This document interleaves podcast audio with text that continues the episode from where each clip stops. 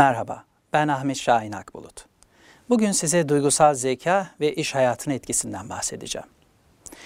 Bugüne kadar birçok makale ve kitaba konu olan duygusal zeka, iş yaşamında giderek daha önemli rol oynamaya başlıyor. Hatta bizim sosyal hayatımızda da böyle. Yüksek potansiyele sahip insanları seçmek, bu insanları iş hayatında çalışan performansını geliştirmek için sürekli bir arayış içerisinde şirketler. Duygusal zeka ise işe alım ve performans geliştirme gibi süreçlere entegre etmeye çalışıyorlar sürekli. Bu sivil toplum kuruluşlarında da böyle. Duygusal zekası yüksek çalışanların işte daha başarılı olduğunu ve mevcut personelin duygusal zekasının geliştirilebileceğini kanıtlayan araştırmalar da şirketlerin aslında bu çabasını doğrular nitelikte.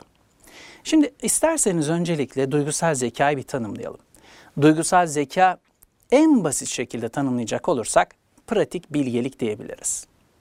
İnsanların pratik ve zekice davranışları ki bu davranışlar doğrudan entelektüel zeka yani halk deyimiyle IQ ile bağlantılı olmayabilir. Duygusal zekanın bir göstergesi olabiliyor. Şunu da hemen belirteyim. Duygusal zeka ve IQ arasında bir bağlantı yok. Yani yüksek IQ'ya sahip birinin duygusal zekası da yüksek olur şeklinde bir kural olmadığı gibi yüksek duygusal zekası olan birinin de IQ'su yüksektir gibi bir kuraldan söz etmek mümkün değil.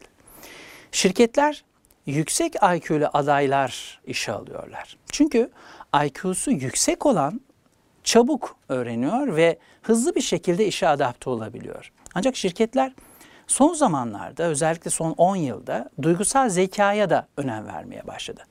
Birçok insanın değişik yetenekleri var. Bazıları çok iyi bilgisayar kullanabiliyor. Bazıları enstrüman çalabiliyor. Bazıları çok zeki ve tüm hayatları boyunca kendilerine IQ'larının yüksek olduğu söylenmiş. Hatta çok küçük yaştan itibaren.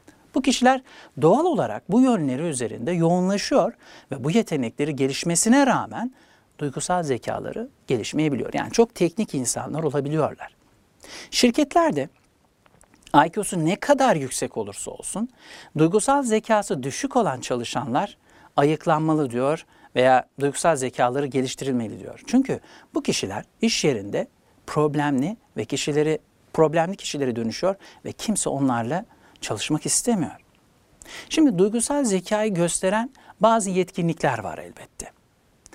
Bu konuda Wesleyan Üniversitesi'nden bir profesör bir araştırma yapmış ve başarılı sonuçlar da elde etmiş. Bu çalışmada başarı elde eden öğrenciler, derslerde çok başarılı olmayan öğrenciler olduğunu, iş hayatında başarılı olanlar derslerde başarılı değildir gibi bir şeyle karşılaşmış. Araştırma konusu insanları iş hayatından başarıya ulaştıran faktörlerin neler olduğunu bulmak yönünde tabii ki.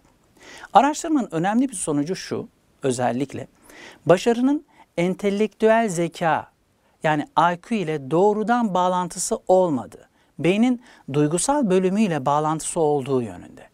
Yani sonuç olarak iş hayatında başarıya ulaştıran 20 tane temel yetkinlik belirlenmiş. Ve bu yetkinlikler daha sonra tabii 19'a kadar indi. Duygusal zeka göstergesi olarak bu 19 yetkinlik kullanılmaya başlandı. Yani bu 19 tane özellik kimde varsa duygusal zekası yüksek. Şunu da unutmadan belirteyim. Duygusal zekayı bazıları iyi bir insan olmak şeklinde yorumluyor. İyi ve nazik bir insan olmak güzel bir şey ancak bunlar kişinin duygusal zekasının yüksek olduğu anlamına gelmez.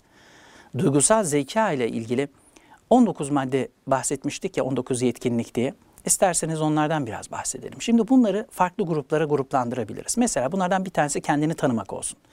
Güçlü yönlerini ve limitlerini bilen insanlar, kendine güvenen insanlar, duygularının farkında olanlar ve bunları insanların etkilediğini, insanları etkilediğini görenler, ön sezileri kuvvetli olanlar duygusal zekası yüksektir.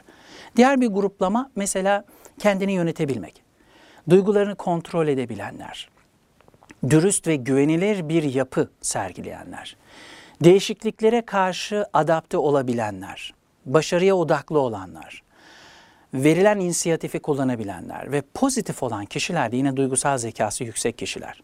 Bir başka grup mesela sosyal farkındalık, empatik yeteneği olanlar, organizasyonel anlamda farkındalığı olanlar. Mesela organizasyonun içindeki süreçleri, politikaları, kanunları, kuralları, karar mekanizmalarını anlayabilenler. Başkalarının ihtiyacını anlayıp karşılayabilme yeteneği olanlar. Bir başkası mesela ilişkileri yönetenler, ilham veren kişiler, vizyon sahibi olan kişiler, motivasyon sahibi olan ve insanları motive edenler, başkalarına ikna edebilenler, başkalarının yeteneklerini geliştirebilenler, değişimi başlatıp yönetebilen lider kişilikler, çatışmayı çözebilenler.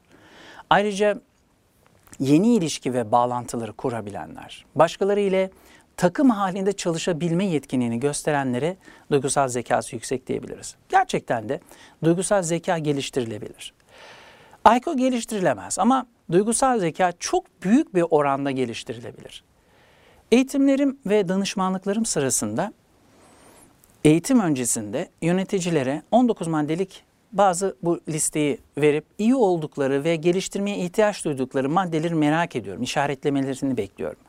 Hemen hemen çalıştığım hemen tüm gruplarda, tüm yöneticilerde, katılımcılarda, eğitimlerde, danışmanlıklarımda geliştirmek istedikleri madde olarak bahsettiğimiz 19 maddede iş yerinde duygularını kontrol edebilmeyi daha çok istediklerini görüyorum.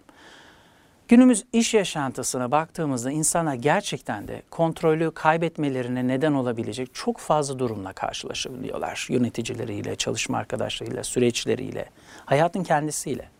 Duygusal zekanın geliştirilebilmesi ve işteki başarıya etkisi büyük kurumların ilgisini çekmeye başladı. Sivil toplum kuruluşlarında özellikle satış gibi, hizmet sektörü gibi duygusal zekası yüksek çalışanların ihtiyacı oldukça arttı. AQ'su yüksek adayları da elbette biz önemsiyoruz. Sivil toplum kuruluşlarında olmalarını bekliyoruz. Ancak hangilerinin daha iyi olduğunu ve kimlere yatırım yapmak gerektiğini gerçekten gösteren bir taraf duygusal zekası ölçülmüş, duygusal zekası yüksek olan hizmet insanlarının, çalışanlarının olduğunu söyleyebiliriz. Duygusal zekasını geliştirmesi gerekenlerle başlanması gerektiğini söyleyebiliriz. Hepinize çok teşekkür ediyorum. Başka bir konuda görüşmek üzere.